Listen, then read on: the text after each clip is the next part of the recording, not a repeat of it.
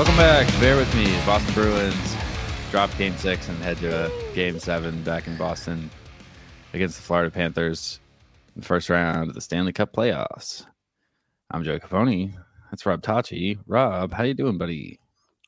All right. Thank you guys so much for tuning in. Thanks for dealing with us. All right. Yeah. So this is the Bruins, right? Boston. We're watching the Boston Bruins. You could argue that we are. Yeah. I think you could argue that we aren't.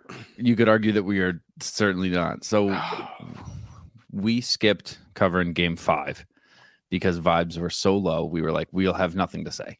And I had to go to a concert. And well, sure. But I think even if you were around, we joked about doing a 1-minute episode where we did it. Rob, how you doing, buddy? You were like, what the fuck is that? And then we signed up. And that was because of an embarrassing loss where they probably should have won. They put up 44 shots or something stupid. Yeah. And lost on that stupid Omark play in overtime. And we were so sure, like, you know what, let's just skip it. We can just come back after they win in Game 6.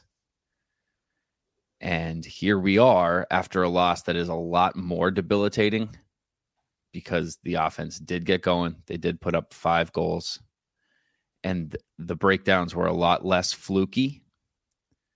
It was a lot less puck luck and a lot more defensive blunders, more bad giveaways, some odd coaching decisions, some janky goaltending from a guy who is probably hurt or fighting through something. And today's going to be a lot less going through blow by blow, goal by goal. Oh, this one was sweet. This one was tough. Like, oh, I think Clifton's to blame on this one. I think Clifton's to blame on that one. I think Clifton's to blame on that one, or whoever, or whatever word it is we're talking about. There's one more Clifton, and and then that other one where Clifton was at fault, and a lot more of a vibe check and a look forward to Game 7 and what they got to do, because I mean, much like the team themselves, I think we want to flush out as much of Game 6 as we can. Flush out meaning literally flush it away, just because it was poop. Goldfish memory, get rid of the poop. Flush your goldfish, flush your poop, flush them together. Who cares? Now, I feel so bad if anybody came in here hoping to be like, the boys will cheer me back up. Like, you know, by the end of this, I feel like there might be a chance. I told Joe right before we started, I'm allowing myself to feel positive for tomorrow. I'm going tomorrow, which I didn't plan on doing. I only wanted to go to Game 1. I'm not a superstitious person, like really at all. But I went to Game 1. We went to Game 1 and they won. Yeah, and then I didn't go to 2 or 5 and they lost. So the common thread is me, possibly you, but it also possibly me.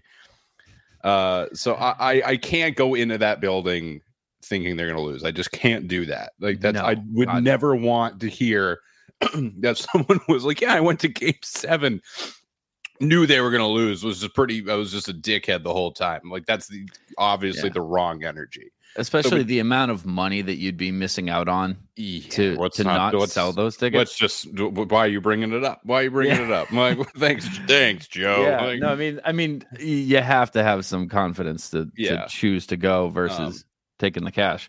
I was at 20. We were just trying to figure this out. I think it was 2018 Game 7 against Toronto.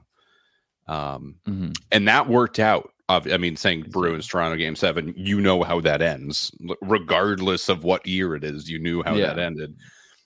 It's just a month. It's just a Toronto Game 7 period. Honestly, fair point. Just a Toronto clinching game. Let's just call it that. 11 losses in a row. How embarrassing. Yeah, shout out them and Tampa for still beating up on each other while the Bruins are just playing. Let's go Tampa. Let's go Tampa. Let's go Tampa. God, it sucks to root for either one of those teams. But you know what, dude? It would both to fall off. We came into this series so arrogant, and rightfully so. I don't think you can fault us for it. Like, we were so arrogant. We were talking about, you know, the free money that was the -1.5 games bet. It's like 6 games or less. Like, that's free money. Why would you not take that? And we spent so much time talking about, God, I just hope Tampa and Toronto beat up on each other so we can get a lot of rest after we win in 4 or 5. We left game one walking out of the Garden being like, this is a mismatch. This is ridiculous. Even after the first loss, even after game 2, we were like, oh, they got it out of their system. Like, who cares? We'll move on. And now my vibes going into game 7 are just fear. It doesn't feel like accomplishing anything to even beat them. It just feels like avoiding embarrassment. Because, I mean, all right, elephant in the room. Like I said, we're hopefully gonna get to a positive place, but I want to start with we got to work real negative stuff. I gotta work this through. You are facing probably the most embarrassing outcome possible, which is blowing a series lead, losing to an 8 seed, ending the greatest regular season of all time in the first round, and probably ending Bergeron and Krejci's career in embarrassing fashion. So that is looming over the Bruins' head tomorrow in 60 minutes of hockey. Now this is the time where I would normally say something more positive. Well, before we get to that, let me add on to the negativity real quick. Sure, please. And it's not even just that they're losing. It's not like they're getting outplayed. Like, wow, what a matchup. And not that Florida's bad, because they're certainly not a bad team. They've got a great power play, apparently. The Bruins just are losing these games themselves for the most part. Like, this is them. This is not like, holy shit, wow, the Florida Panthers are relentless. It's just like, yeah, you guys just are not playing good hockey at all. No. Like, you're not getting good goaltending from the Vezina winner. You're not getting good defense from what was an early Norris candidate. Your call-up guys are just shitting the bed. Questionable coaching decisions. I got to wear something right on the chin. I said I thought Clifton was the right move. So wrong. I was completely wrong. Fair enough. I think we were all on that page, though. So some people more than others, myself. It felt like Grizzly has amazing vision and stretch passing and just passing ability, but it felt like this series was more physical than, I don't want to say expected, but it was just a very physical series, and you get that from Connor Clifton. So I, at that time, was like, I will relinquish a little bit of passing from the decor to get a bit more stand-up physicality, because I felt that their defensive games were similar. Yeah. And then Connor Clifton proceeds to have what has to be, like, especially given the context, probably the worst game of his career. Probably the worst game of any one player from the season, too. Yeah. Oh, yeah. And that's the worst part. Really, really, really bad. Oh, my God. That's like, I don't even have an analogy for it. It's just that you don't need one. Like, you can just see how bad that was. What's frustrating to me is that the Panthers recognized their game plan wasn't working in terms of their strategy to just annoy and be mosquitoes and get under their skin outside of the whistles. Because in games 5 and 6, there really wasn't too much extracurricular stuff. You know, no more than your average playoff game. And the beginning of this series, the first half of this series, was all that. You know, it was a ton of extracurricular stuff, and they more or less dropped it. I mean, I guess in game 6 there was some stuff, but they recognized, that's not going to work, and they're really trying to be disciplined here. So how about we just exploit their defense? How about we just overload them when their deep pairings aren't optimal? And it was so glaringly obvious that although their offense could generate chances and get shots and keep momentum down in the offensive zone, the second that it was in the Bruins zone, the scoring chances were going to be crazy. I think it was the second period. I was texting you there, or maybe it was the first half of the third, but they scored two goals on either 4 or 5 shots. Yeah, it was like 2 minutes apart, something like that. Yeah, no, I mean, it wasn't even then. It was like, it was the goals. It was both of the immediate answer goals. There were 7 third period goals. What were the third period shots for the teams? I don't know. I don't have that split in front of me.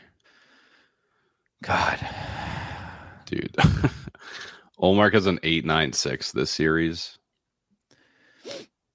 Yeah. So do you want to start there? Omark. Yeah. Yeah. Because all right. So I am going to say there is very few folks out there who are placing the correct amount of blame, I think, because there is certainly blame to be put on Omark. And, but I feel like it's either too much or too little coming from people that I've seen anyway. It's not 90% him. It's not 0% him. He needed to maintain a Vezina level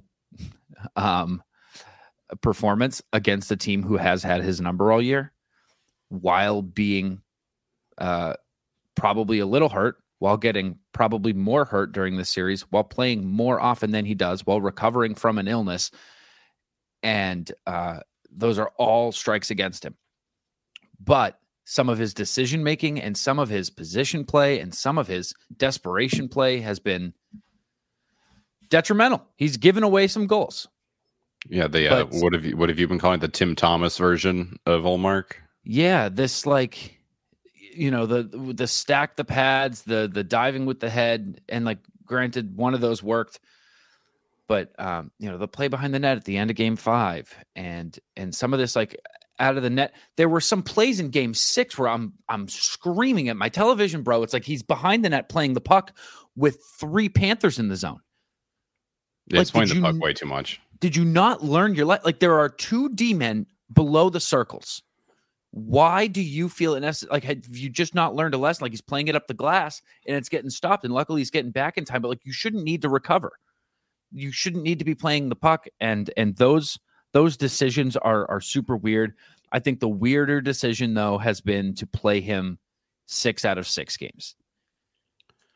I understand that you have a Vezina caliber goalie, the Vezina, probably the winner. Let's just say the winner. But, like, your 1B is ridiculous. Nobody else has that. And I think any other team would go to their number 2 goalie by now. And no other team has a number 2 goalie as good as yours. So, like, I've been really struggling to get that. And on this show, we said, like, if Goalie Bob says it, then we trust it. And I believe that to an extent. But, like, you have Jeremy Swayman, bro. Like, this isn't, I don't know, some scrub. It's Jeremy Swayman. This isn't putting Halak in net after Tuukka has to leave the bubble. There's a great one. There's the analogy. It's not that. It's like, you still, there is still a goaltender who can win you series, who can probably steal a series. And if not a series, at least games. Mm-hmm. And right now, it's tough to say before we see the puck drop. They need to probably steal Game 7. Pete Blackburn put it really well. And it was one of those tweets that you see and you're like, that was my thought. And this guy put it into words. That's why he's the best. He's really good at it. The Bruins have now put themselves in a position where their goaltending decision for Game 7 is either a guy who's been struggling and been off and playing through something hurt, or a guy who's very cold and hasn't gotten the nod. Like, or those are start. It hasn't or gotten. Yeah, he might have gotten a couple last year. Now that I think about it, yeah, he got a couple. Well, last not year. This year. Not yeah, this year. Yeah. It's like both of those are tough options, and you shouldn't be in that position. You shouldn't have to be making a decision like that. What do you like without overthinking it? What do you? Who do you think should get the net? Who do you, not who would, but who do you think should get the net?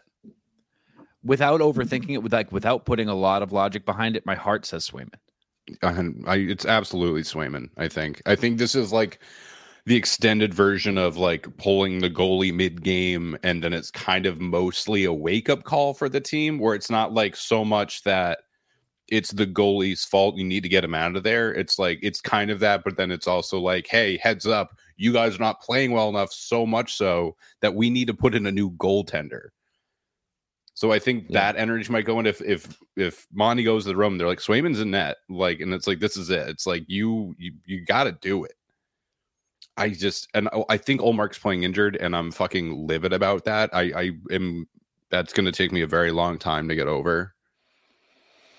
You're just like forcing this. They're forcing Ullmark into this series, I think. Not like literally like he doesn't want to play and they're making him, but like they're shooting pool with rope. You're shoehorning him in to a place where he doesn't need to be. Yeah. And I think that wake up call you're talking about of like, we got to switch this up, could have come in Game 4. Could have come in. Should have been Game 5, I think. I don't know. It's going to be, we got to pick any game one of the games. Game 6 would have been great. Game 6 would have been great. And that's tough because like Swayman did kind of blow Game 5, not blow it, but like that, the final goal falls on him more than anybody else. Which one? So it would have been tough, and it would have felt like Swayman or Ullmark. Ullmark. Sorry. Did I say Swayman? Yeah. I was like, yeah. Swayman didn't blow Game 6. That was not, or Game 5. That was not his fault. He was just sitting on the bench, but, it didn't help at all. But Ullmark, being that he like made that final mistake that ended up costing them the game, I think it would have felt like a disciplinary action to put Swayman in at 6, and that was the risk there. So I think that was kind of the reason that they said, "Hey, get back out there, and you know you got something to prove now."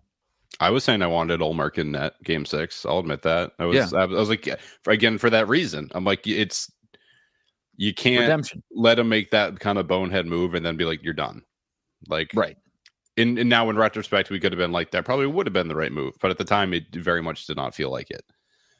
No. I expect Swayman in net. I'll say that too. Not even do I think it. I think they will have Swayman in net tomorrow. If not, it's... I mean, just oh boy. I have so many counter arguments in my head, though. Not about will they. I really don't know what they will do. But... I do have some counter arguments to why they maybe shouldn't, and it's pretty easy to make the argument when you take a step back and be like, you've had one guy in for 6 games. Now you're in a Game 7 where you shouldn't be, and you put in a new goalie. You've been trusting a guy for 6 games, and now you're putting a new guy in who hasn't played in the playoffs yet in Game 7. That sounds like the right idea. Like that does make me shudder a bit. And obviously goaltending is a big part of this, but it shouldn't there. It's not like the Bruins are playing a perfect game and then the goaltending is letting them down. Their defense is atrocious. The stretch passes to no one or to the Panthers, the clears that go nowhere, the unforced offsides, the unforced icings. Brick was furious last night. Brick were you picking up on that? I've never, ever heard Brick so frustrated with the Bruins before. There was like one, they were hemmed in their own zone and they were like carrying it out to like the neutral zone and they just fucking iced it. And it was like, they had been out there for like 2 minutes and he was like, what are you doing? It's playing tired, playing frustrated. And it's so mental. Not playing like the favorite whatsoever. I think they're just, what worries me is I think they're in their head and I don't know if they can snap out of it in one game now. I mean, if any team can, it's the team that has the veteran leadership. Yeah. Of Bergeron, Krejci, Foligno. Foligno, who I don't know if is a guarantee for Game 7, not because of his performance, but that spill into the boards was so ugly. I don't know how that didn't get more attention. He hit the crown of his head into the boards with a fair amount of momentum behind him. I gasped when he hit the boards. I don't want to spend overplaying a lot of... it. No, you're right. I agree. That was probably. I saw it happen. I was like, ooh. And then he popped back up, and I didn't really think about it. But then you messaged me about it, and I was like, yeah, that was not great. Kind of a tangent, and I don't really want to be this guy or talk about it too much.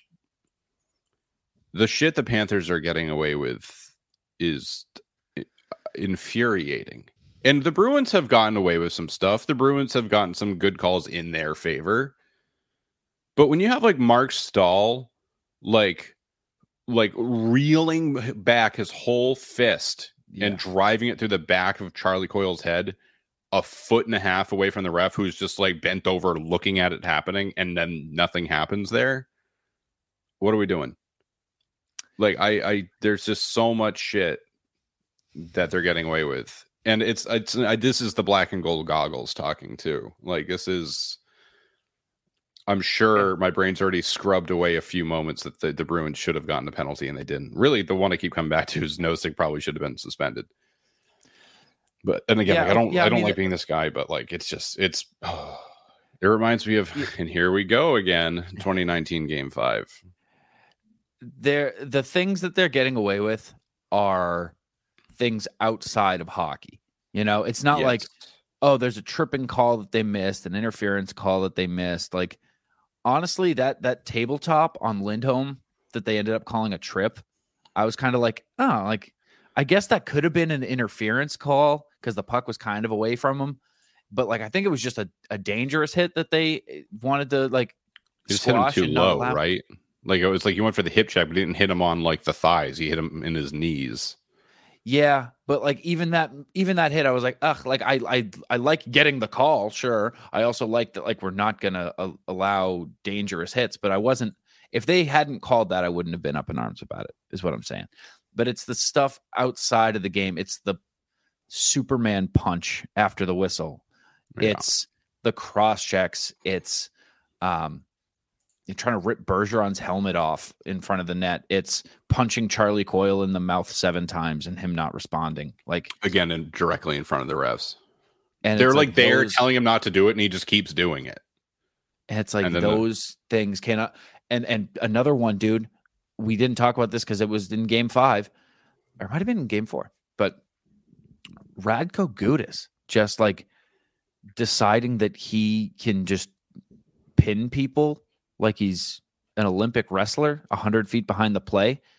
How do we keep allowing that? How has that happened 5 times in the series and it's been called 0 times? What really pisses me off is that video of the ref going up to him and being like, hey, I don't like when you do that. People are not chairs. It's like, cool. Maybe call it a fucking penalty. Are you joking? I don't like when he does that either. I don't care for that. Oh, if only you had the power to discipline him. If only. There was something written in the rule book that prevented him from interfering with someone. I will say though that like the reason I wanted those calls was not to get on the power play. Definitely not that. No, it was more to disincentivize that kind of stuff. So somebody doesn't get hurt. So it doesn't, you know, there isn't more of it and whatever. And I will say that over the last 2 games, there has been less of it.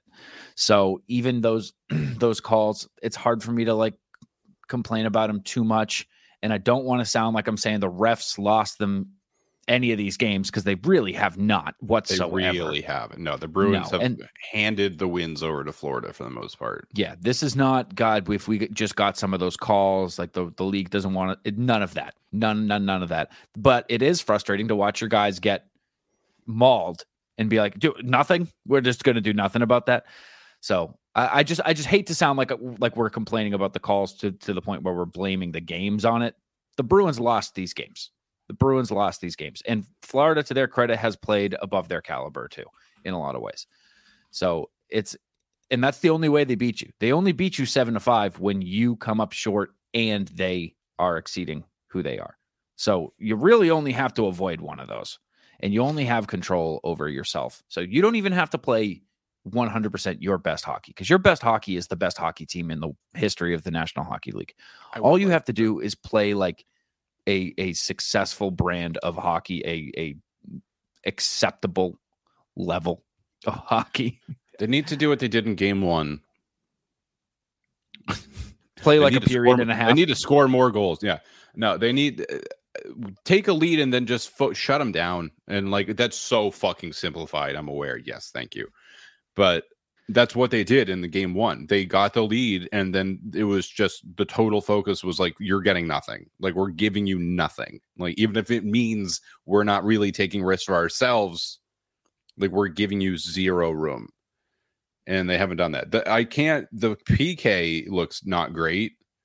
Just they collapse in front of the net like crazy. They're so collapsed. They're so tight together. And Florida just has 90% of the offensive zone to do whatever the fuck they want.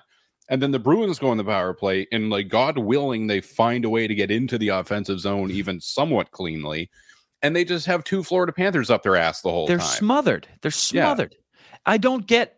It's entirely different penalty kill philosophies, and one is working so well and the other isn't. And it's not like the Bruins have done that all year, and it's like, that's how we do it, that's how it works, like, you know, we're a top five PK and like, that's what we're going to do. They have adapted over the course of the year, so I do not know why they are insisting on this tight net front box on the PK and giving them so much room, especially when Omark has been beaten a lot with traffic in front and through screens. Like, why create more net front traffic? Why give them space? Why give them opportunities up high? I don't get that, especially when on the other end, it just, they work the exact opposite and it doesn't work. I don't know. Yeah. Do you,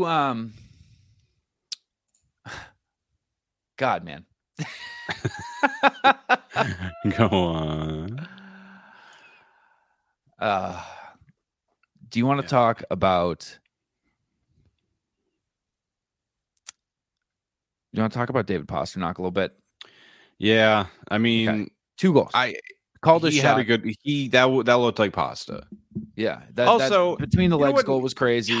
Yeah, that's what bums me out. He scored the coolest goal he's ever scored, and it's gonna get forgotten because it was in all this loss.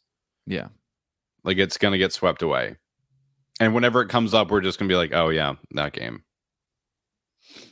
I just called you. We remember that this is just, you know, another stepping stone on the way to a deep run.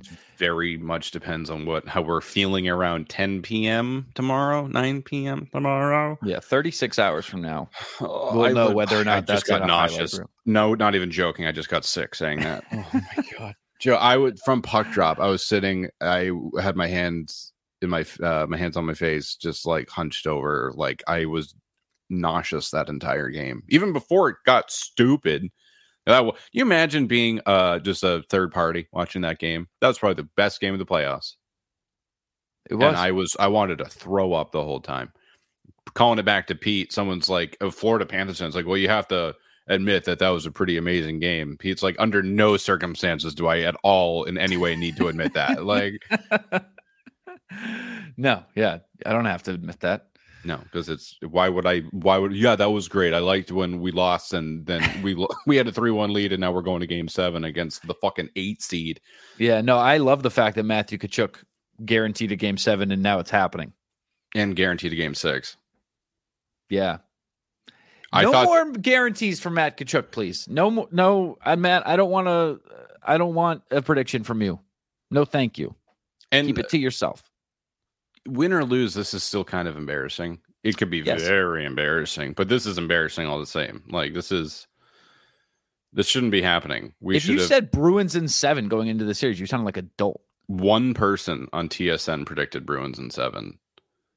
One person predicted Panthers winning at all.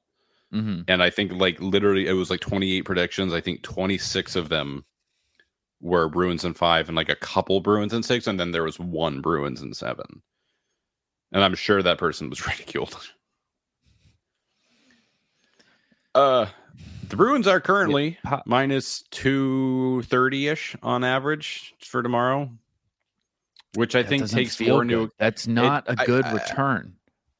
Well, not even like for the betting. I mean, for like indicative of like what the expectations are for the game, which I feel like has a lot more to do with like regular season record instead of like the last 6 games.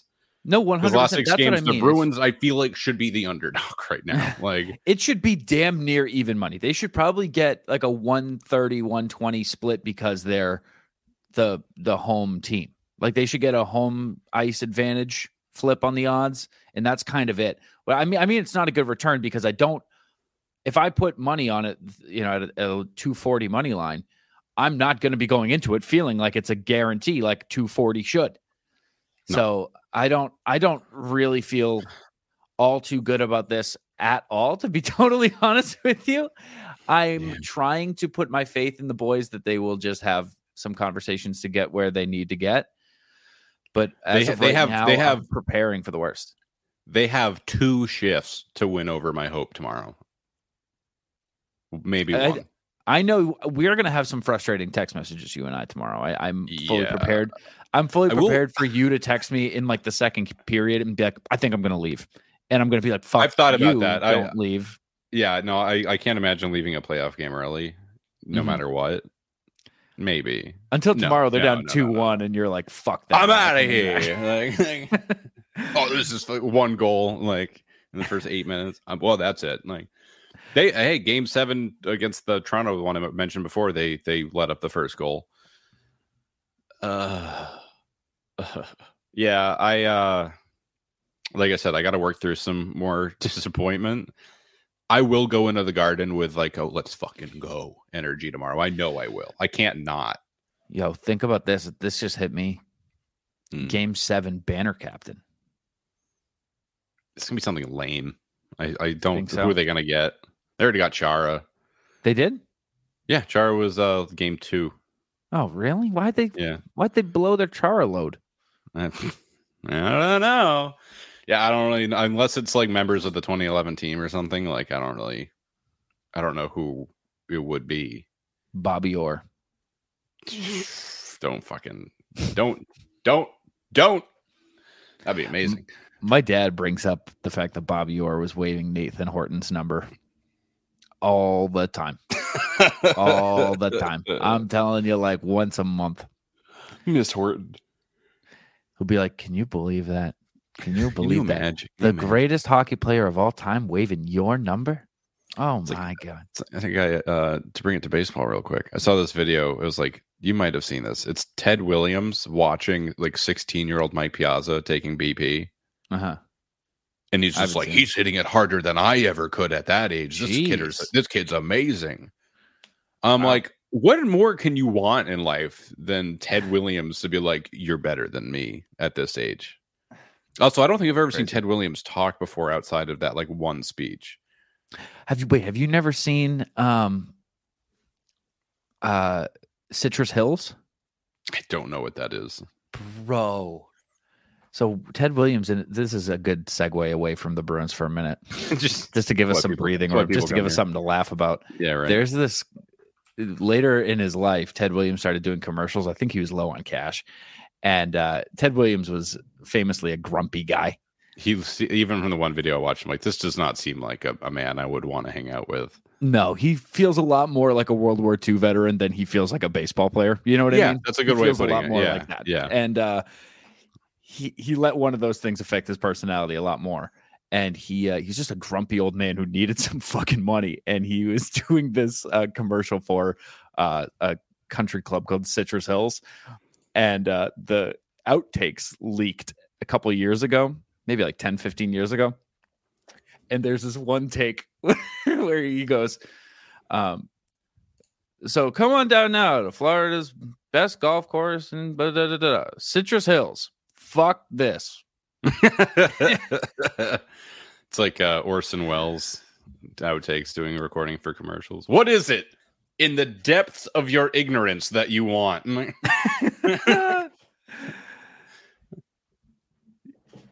Well, that was a fun detour. Back to... Anyway, I don't think Teddy Ballgame is going to be... Teddy Ballgame. I don't think he's going to be the banner captain.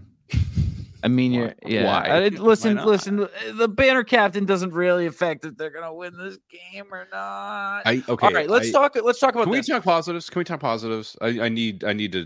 So what I would like to talk... We want to talk lineup a little bit? What we think this lineup is going to... That's more negatives. All right, well, last negative here. They're not practicing on Saturday. They're not. I was just looking at the schedule. They don't practice. Montgomery's available to the media around 1:45. Which is in about an hour from right now. Yeah. What is he going to say? Yep, we're gonna win it. We're gonna try and win it. I think they're going to ask a lot. I mean, I hope that's not what he says. That would be devastating. But they're probably going to ask about Omark. They're probably going to ask about Cliffy. And he's going to be like, I haven't made any decisions yet. Oh, dude. How about Krejci? First of all, there was a report that came out from a guy who like got no interaction on the tweet, but he looks like he was a real reporter, that it was Krejci's arm or elbow that might be the issue. Yeah, he writes for the Herald. Yeah, but nobody picked that up. Nobody else said that, so who knows if there's any validity to that. But then in the game last night, he coming down the boards, laid a hit on somebody, and then got caught in the open door and looked like he pinned his arm. Yeah, that didn't look good. Yeah. So I don't know if Krejci's a guarantee either. I'm not even going to say this is a thing in retrospect, because I was saying this before the game. I don't think Krejci should have played. He wasn't bad. He wasn't like detrimental. But I don't think having Krejci in that game was game-changing. Here's something. Bergeron coming back was. Bergeron in Game 5 was a huge difference. Krejci in Game 6 was not that big of a difference. Not bad. It wasn't like, he sucked. He was like a problem. I need Frederick out there, dude. Like, I am tired of like sitting out Frederick for other people right now. I don't. And if Nicky is problematic, then Frederick absolutely is coming back. Yeah, he probably will. I think he will. I think Bergeron has played well. I don't know if they look like a better team with Bergeron and Krejci this series. I was afraid to say that, but I agree. Yeah, I mean, neither of them are 100%. So I don't think they look like a better team with the two of them. I don't think Krejci's up for playoff intensity right now. Krejci was, how do I say this? Slow. Pissing me the fuck off a lot. Yeah. Like a lot of like, and Pasta too. I'm just going to get into like what I have to say about them. I know Pasta scored 2 fucking goals. I know he called his shot. I know that's what he does. That's his play. It's always been his play. I understand that. I'm not stupid. But I found myself being like, if anybody named David on this team wants to play hockey, that'd be sick. If you guys want to just like play a smart game of hockey, like David Pasternak is so purely talented, so ridiculously talented. That goal he scored, I don't know if there's another person not named Connor McDavid who could score that goal. I don't know. His speed, crazy, kills you. His chemistry with Tyler Bertuzzi, very cool to see. I want to see them keep like just tic-tac-toeing. Bert knowing where he is with his back to him all the time, so sick. But lackadaisical defense in a potentially clinching game, in a tight game. Lackadaisical passes, blind passes, icing, being offsides because of effort is so upsetting. And when you look at the score sheet, yes, David Pasternak is on there. Called a shot, 2 goals. I love that from him. Love it. I'm glad he's here. Deserves every cent. And it sucks because I don't want to sound like Felger. And I don't know what Felger has been saying, but I keep hearing that he's been shitting on David Pasternak. I don't listen to Felger and Maz because I have respect for myself. But I'm fearful to talk negative about him, to be assimilated with that fucking clown. But man, is he so frustrating to watch sometimes. A little selfish.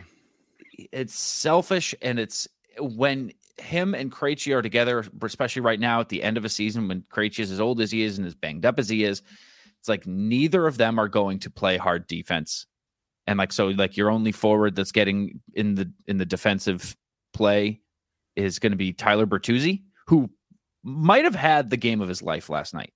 He's so good. He is a shining star for us right now. His puck control, his passing, his battles on the boards, his battles like in open ice. Like he'll have like 2 guys on him, and he just like gets around them. Like he was crazy last night. He and Brandon Carlo are keeping this team afloat, and Taylor Hall and Brad Marchand. Those are my Mount Rushmore for this series. Who was the third? I forget. Brad Marchand, Brandon Carlo, Taylor Hall and Tyler Bertuzzi. Taylor Hall. Yeah. Hall's looked good too. And he's also played his game. It's like you can still be a an offense first winger, which like you should be. But like you can be that and not be a defensive liability. And man, yeah, last night was very frustrating on a lot of levels. And I don't necessarily know what the cure-all is, or if there is one as far as lineup construction goes. But I would say I would not expect to see. I wouldn't put money on seeing Omark, Krejci, and Clifton. Yeah, I expect none of them. Krejci, I think, is the biggest. In likelihood, Clifton, no. Omark, almost certainly not. Krejci, probably not. It just it does thin you up a little bit without Krejci, but it worked. They played all right without him. They did. Zaka can center, who also had a great game. I think Zaka's better at center. Like, honestly, I think he's a better center than he is a winger. He's a strong player. Yeah, it kind of almost doesn't even matter. Grizzly, I'm expecting to come back in. I would like to see Freddie. I'm not sure if we see Nick because of that head thing. I can't believe that clip's not out there. I agree it looked bad, but I don't think it was that bad because it is not being discussed at all. At all. That's what's weird about it. I think it just looked bad. I think that's kind of it. Like, he didn't act weird. He didn't play off. Like, they didn't say anything. Like, I just do think it was nothing. I don't know. Can we get to some positives, please? Sure, if you got them. That's still a negative, please, Joe. I'm trying. Yeah, if you could fucking think of something, dumbass. Like, let's hear it. I'm gonna have faith in Bergeron here more than I'm going to have faith in anybody else as a leader and as a player. This is possibly his last game, or like he could sell it as like, don't make this my last game. Yeah. Like do it for whatever you got to do it for, but do it for Bergy. I mean, they have been, and they are so aware of it. And we forgot to mention Chucky in terms of MVPs and Mount Rushmore of this series, but Chuck's been great. Chuck's been very good too. Chuck had an interview early in the year where he said, you know, we're all very aware that, you know, we're doing it for them. Yeah. And we're trying to win them a cup. Yeah. And now more than ever, they have to be aware of that. And oddly enough, it's like the guys who haven't been here too long that are like playing out of their minds. Like it's Bert, it's Taylor Hall, Orlov has had a good series. Yeah, he had a couple passes that caught my eye that weren't great, but for the most part, he's been very good. He's been very good at entries. He's very good at puck handling over the offensive blue line. Like, it burned him a couple times, but for the most part, he's pretty consistent with it. But yeah, so Bergeron, I have faith in that he will be able to rally this team. If they were okay, if you're in a scenario where going into a game 7, an unforced game 7, like, or how do I want to phrase that? An unnecessary game 7, like, and like you made it 7 in a negative way. Mm-hmm. I don't think there's anyone else in the league I'd rather have in charge of that locker room than Patrice Bergeron. No. And we have 100%. Patrice Bergeron. We're on home ice where they went 34-4-3 this year in the regular season. I know. Shut the fuck up. We did beat Florida twice in the regular season at home. We split. No, we lost. We're 1-2 at home. Shut up, Rob. That Garden's going to be bumping. There's enough positives, I think, that I'm just trying that I wanted to ignore. I have a habit of, like, when I'm down, I want to be down. Like, I don't want to feel good. So I will only focus on the negative to feed into that fire. Kind of nice to just wallow. It feels, it's my natural state of being is to be upset. Yeah. It's just who I am. Just bask in the upset. Yeah. Yeah. So, but I do think there's enough positives here where, oh, you do have to go to your backup. Cool. It's Jeremy Swayman. It's fourth best goalie in the league this year. You're going to be all right. Like, you got your veteran leadership. Everyone's healthy. Like, you can pick truly whoever you want. Mm-hmm. Like, no one is out right now. I think there's enough here. And I just don't think they lose 3 games in a row, no matter what. Because the resiliency was a big part of the Bruins this year. Their ability to get punched in the mouth in the first and second period and then win in the third. And this is the equivalent. This is the equivalent of a third period comeback, is them winning Game 7 after dropping the last 2. I did expect the period 3 to be that last night. I was thinking about the Winter Classic a lot. So was I.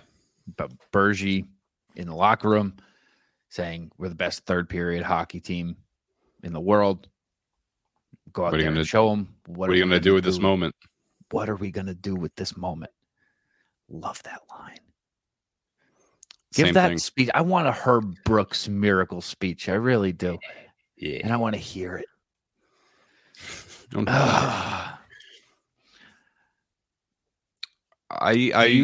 I feel myself turning the page to, like, all right, let's go.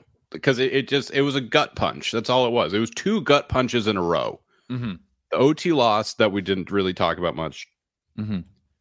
I was stunned. Just, that's the only word I could think of. I couldn't believe what I watched. I woke up and I was like, surely that didn't happen. That's just a weird dream.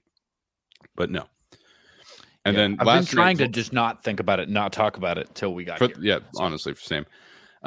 Last night reminded me of, and I can't remember which game it was, but I think it was game 2 or 3 of the finals in 2013 against Chicago, where it was just back and forth, back and forth, back and forth, and it ended like 6-5. Mm-hmm. And it's all I could think of, and it was just that, like, you are never comfortable. A 1-goal lead evaporates within a minute almost every time for both teams. Like, it feels like no one had a grasp on the game. It's just who's gonna strike last. That's all it really is. Yeah. And then what sucked even more is I thought they had the empty netter there at the end. Not the empty netter, but with the one with the goalie pulled. Because Marchand got it over to Pasternak, ripped it one time, and I think Gudas blocked it. But then they were right there, and they had Bob out of position. And they just cleared it, and it banked off and went in. Like, fuck off. The thing is, even if they had tied, I was thinking that whole time, even if they tie it, I don't think I'm even going to be able to celebrate this goal. Like, I felt that way about a lot of those goals. Yeah. It's like, even the 1-goal lead, I was like, all right, now just don't fuck it up. Yeah. 1 minute and 6 seconds later. Can you believe it? 7 seconds.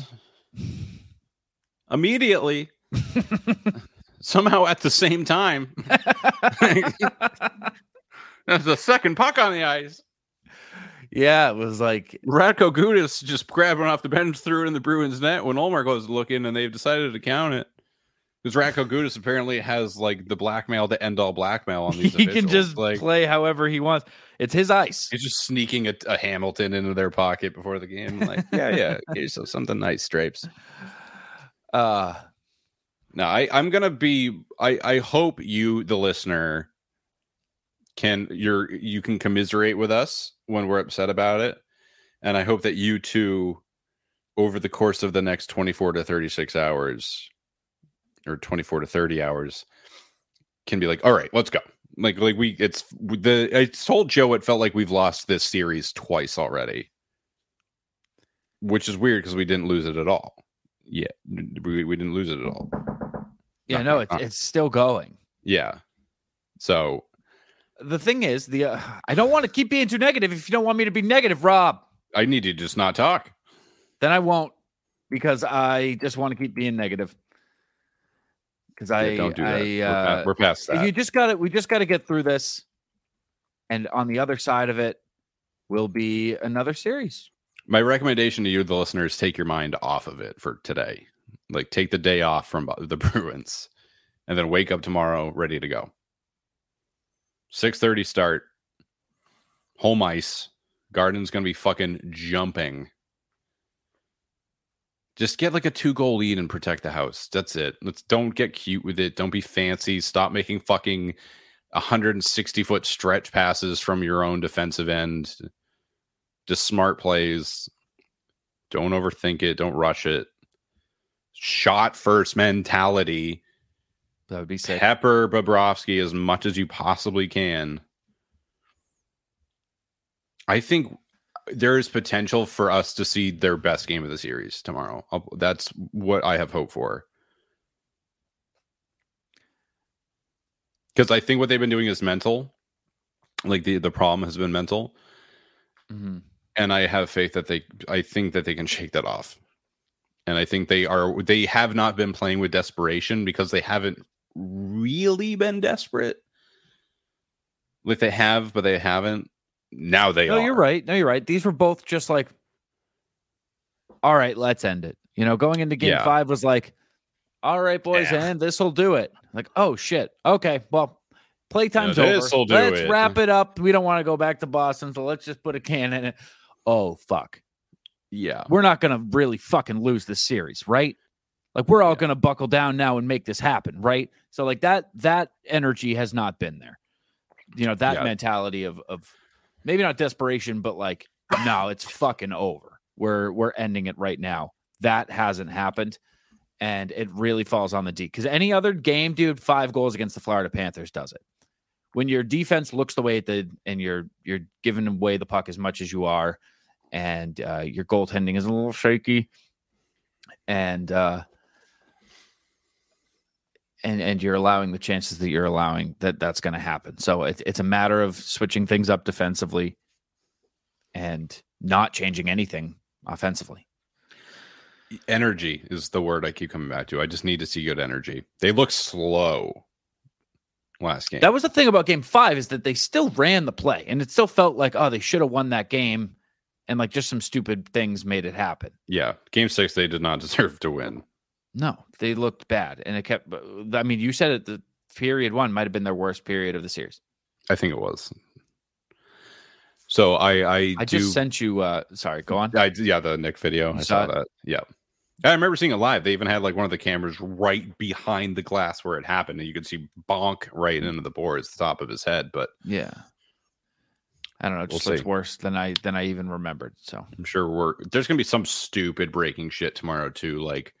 Brandon Carlo has exploded. He will be a game time decision. Like, feels like there's something like 4 that. 4 players have. I could not believe they put Krejci in. Like when it was, they announced it the last second. I was like that. I was shocked. No further commentary on it. Like nothing to extrapolate there. I just was incredibly surprised. But again, tomorrow, game 7. I think that. From the get-go, we're going to see a different Bruins team than we've seen the last couple of games. And I think it's going to be the best game of the series because it has to be, and they know that. It's needlessly dramatic, but they have every tool they would possibly need to win that game. And I still think because they are a significantly better hockey team than the Florida Panthers. They just have to play like it. Can I run you through some names? Sure. Marchand, Bergeron, DeBrusk.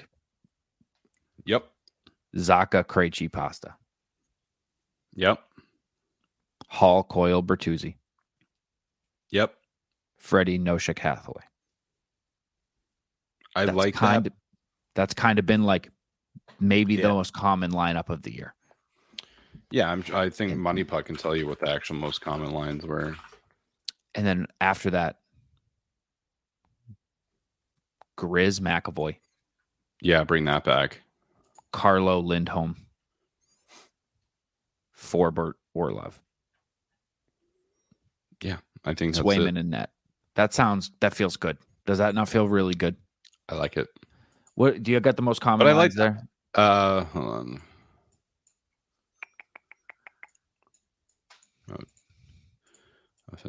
Money Puck makes me think of that line in I Love You Man. Oh, I'm talking about which one? Where he's doing his James Bond impression. Miss Money like, Penny. Hey there, Miss Money Pussy. Wanna hop on my jetpack? You're a whore, Peter. All right, so looking at minutes.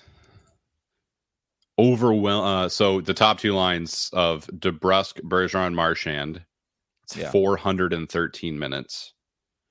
And Krejci, Zaka, Pasternak is 444 minutes. Yeah, so those are the... And then Hall, Coyle, Frederick. Oh, okay. And Greer, Foligno, Nosek. Okay, so these are... This is skewed because it's, before the trade deadline and stuff. That Bert wasn't here, Hathaway wasn't here.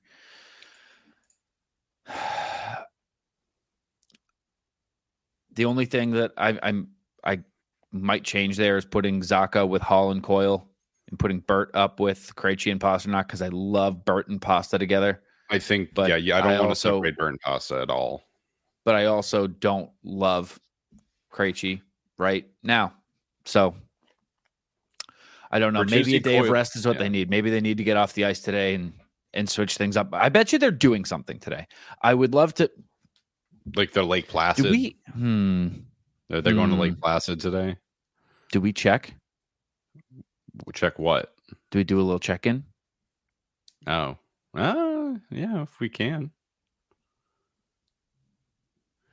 There's nothing on the official schedule today. It says they're traveling, no practice, and Montgomery's talking to... Montgomery and select players are available to the media around 12:45.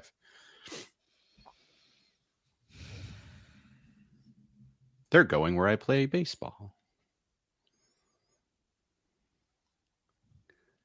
Yeah, I bet you they're doing a Lake Placid-esque thing. Bet they're doing...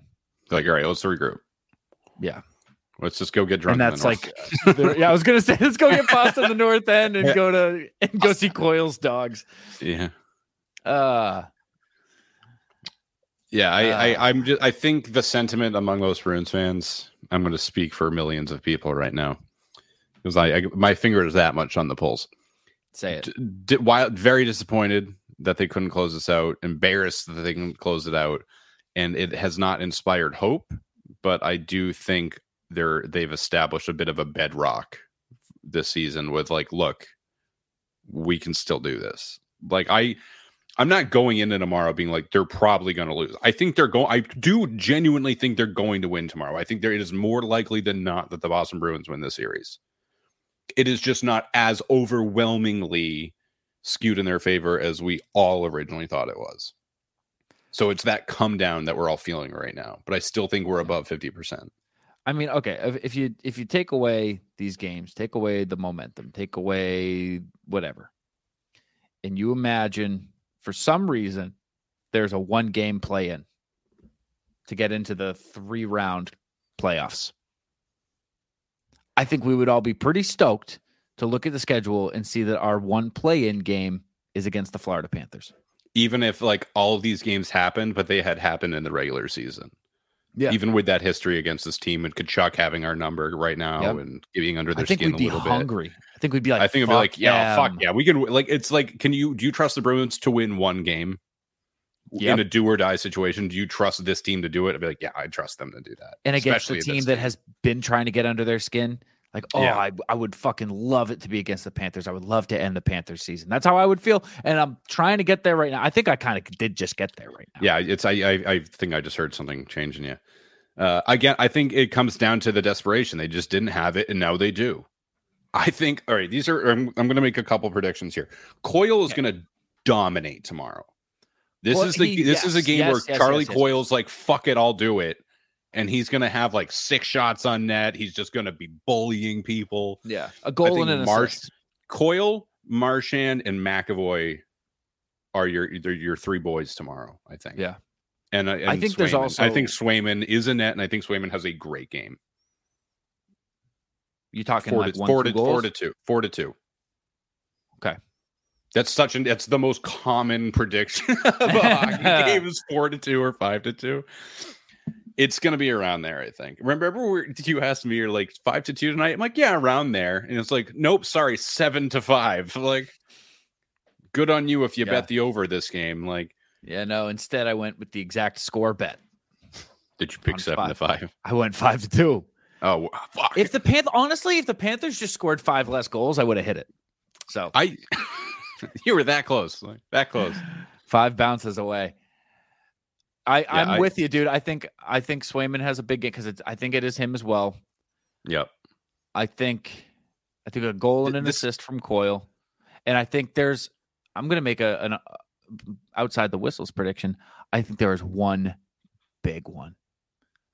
I think there is one goal, big scrum. Oh, one big one, and I don't think it's late in the game. Like kind of like last game where it's like 19 seconds in. Then Mark Stahl donkey punches Charlie Coyle. I think like maybe end of the first. Okay, yeah, like an end of a period kind of thing. And it's bad. I think it riles the boys up enough. Because imagine this. Flip this mentality on your head. Ready for this, Rob? Yes. All series, they've just been taking it. Yeah, punch me in the face. I'll look the other way. And they think that that's going to work. And then near the end of the first, cross-check to Marchand. Bergeron, probably. Bergeron would be the one that everybody's like, you know what? We're fucking tired of you. You're going to have Tkachuk, 50 hits in the last two periods alone. Tkachuk loses a couple teeth in the scrum. Gudas gets... Go on. Double... it gets bad. It gets big and bad, and the big, bad Bruins come out. Then they go into the room, and they're like, not on our fucking ice. They're going to come here and pull that shit. Let's fucking end it. I see it, Rob. I see it. I love that. I love that a lot. Fuck them. Fuck them. Fuck them. You don't lose the greatest National Hockey League season of all time to Matthew fucking Tkachuk. You don't do it. Hank Green's least favorite person on this planet. On his favorite team.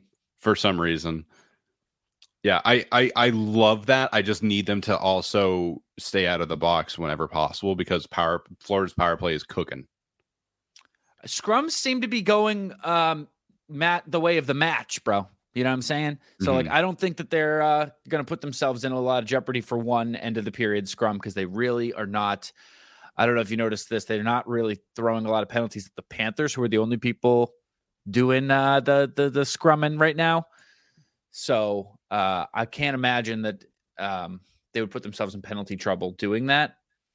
Mm-hmm. And I would think it would be cool to just once, especially if Monty gave you the go-ahead, was like, hey, you know. Sit them down. Not right now. Not in our house. Not tonight. Yeah. I even mean just like dumb shit, like Lindholm sending that puck to New Hampshire. Yeah. Almost caught it. I had a duck. I out loud went, fuck you, when that happened. I was so fucking mad. But no, I think he just got under it. He just got to tighten up in every sense of the expression. And I think they will. Except for that one scrum at the end of the first period where they just end Matt Tkachuk's series. I miss Ryan Lomberg. Speaking of Ryan Lomberg, go fuck yourself. I miss Ryan Lomberg taking dumb penalties. That was good for us. I preferred that. That was sick. Yeah. I miss him. Oh, dude, doesn't that feel like there's a missing chapter of the story that Trent Frederick didn't get to just knock him out? Yes. Yes, it did. God. It feels weird having neither of them in the series. I know Frederick wasn't exactly the most impactful player, but this feels like his time. It's also a career year for Freddie, and he's just not playing. And it's not like a... They're like, what if we put in Lauco? What if we did that? Yeah, that's probably the one thing that I can really criticize. Yeah, I think in hindsight, the Clifton thing is, we know now that's the biggest fuck up. I don't even know if it was a bad coaching decision. I mean, it just performance wise, we didn't think it was a bad call at the time. He just looked lost. He looked so lost. And the thing is, he looks so young too. It's hard to be mad at him when they show a close up of him on the bench. Looks like he's a sad puppy. He's looking up at the big screen, be like, "Did I fuck that up? Yeah, you did. Yeah, that's the 100-foot stretch pass, right? That gave up a 2-on-1 that you decided to just sit on your ass for. Yeah, that was kind of the 2-on-1 that you decided to play play the third man coming in, or there was a play too. It was. There was a 2-on-1 developing, and Connor Clifton was the one, and then he just tried to lay someone out and whiffed. Yep. And luckily the play didn't materialize, but I'm like, that is a Gudas move. That is I would rather just lay a big hit than play my position. And I fucking hate that so much. Yeah. We're getting back to the negativity a little too closely or a little too hard. No, I'm saying I don't think that was the wrong coaching call. I still trust in Monty, as we all fucking should. Yeah. as we all should. Do not let 6 games distract you from 82. It is 6 games, and they have won half of them, even though they haven't played their best hockey. So it's a matter of, do they come out and play their best hockey? With their season on the line, you got to expect they will. Got to expect they will. On home ice. Yeah, I know it's been Ted Williams waving the flag. I'll do it. I'll wave the fucking flag. I'll do it. It's just Bergeron for some reason. He's like, all right, I gotta somebody take this. I gotta head down there. Like, oh man, who would be the best? Who would be a realistic? My mind goes to Boston sports legend. So and then Bobby Orr probably is a candidate, but that almost feels like a we were gonna save you for the finals, but we might need you now kind of thing. Ortiz would be cool. I don't think it would happen, but I think it'd be kind of cool. Get Conor McGregor back in the locker room. That worked. Tom Brady. Yeah. So I'm trying to read Banner Captain Game 7 tweet. Nobody is predicting it. Nobody has anything. Huh. That is interesting. It's pretty crazy that the Bruins, the best regular season team in history, and the Avalanche, the defending champions, are both forced to a Game 7 by, the 8 seed? The respective 8 seeds? Yeah. Or the 7. I don't know if Colorado over was there. First, no, because that was Winnipeg and Vegas was the 1 and 8. Right. I mean, not that they do it like 1 and 8, but you know what I mean. Technically, the 1 and 8. Yeah, I just think that's interesting. What a crazy fucking playoff so far. Yeah. I think everyone has the right to be frustrated and disappointed so far, but I also think that we have a bit of an obligation to go in tomorrow with optimism, especially if you're going to the game. Like you need to be so loud tomorrow. If you're going, lose your voice tomorrow. If you go to the game tomorrow, lose your fucking voice. Struggle all day on Monday because of it. Take Monday off. I not think... you. I'm just the listener. Maybe too. All right, we're gonna win it. We're gonna say that we're gonna win it because we are gonna win it. And then we'll come out on the other side of this feeling foolish for having ever been worried about Florida, and we'll say, "What? Of course, we knew the whole time. We always knew." Woo. The story's too good, Rob. The story is too good. It is. Think of the script.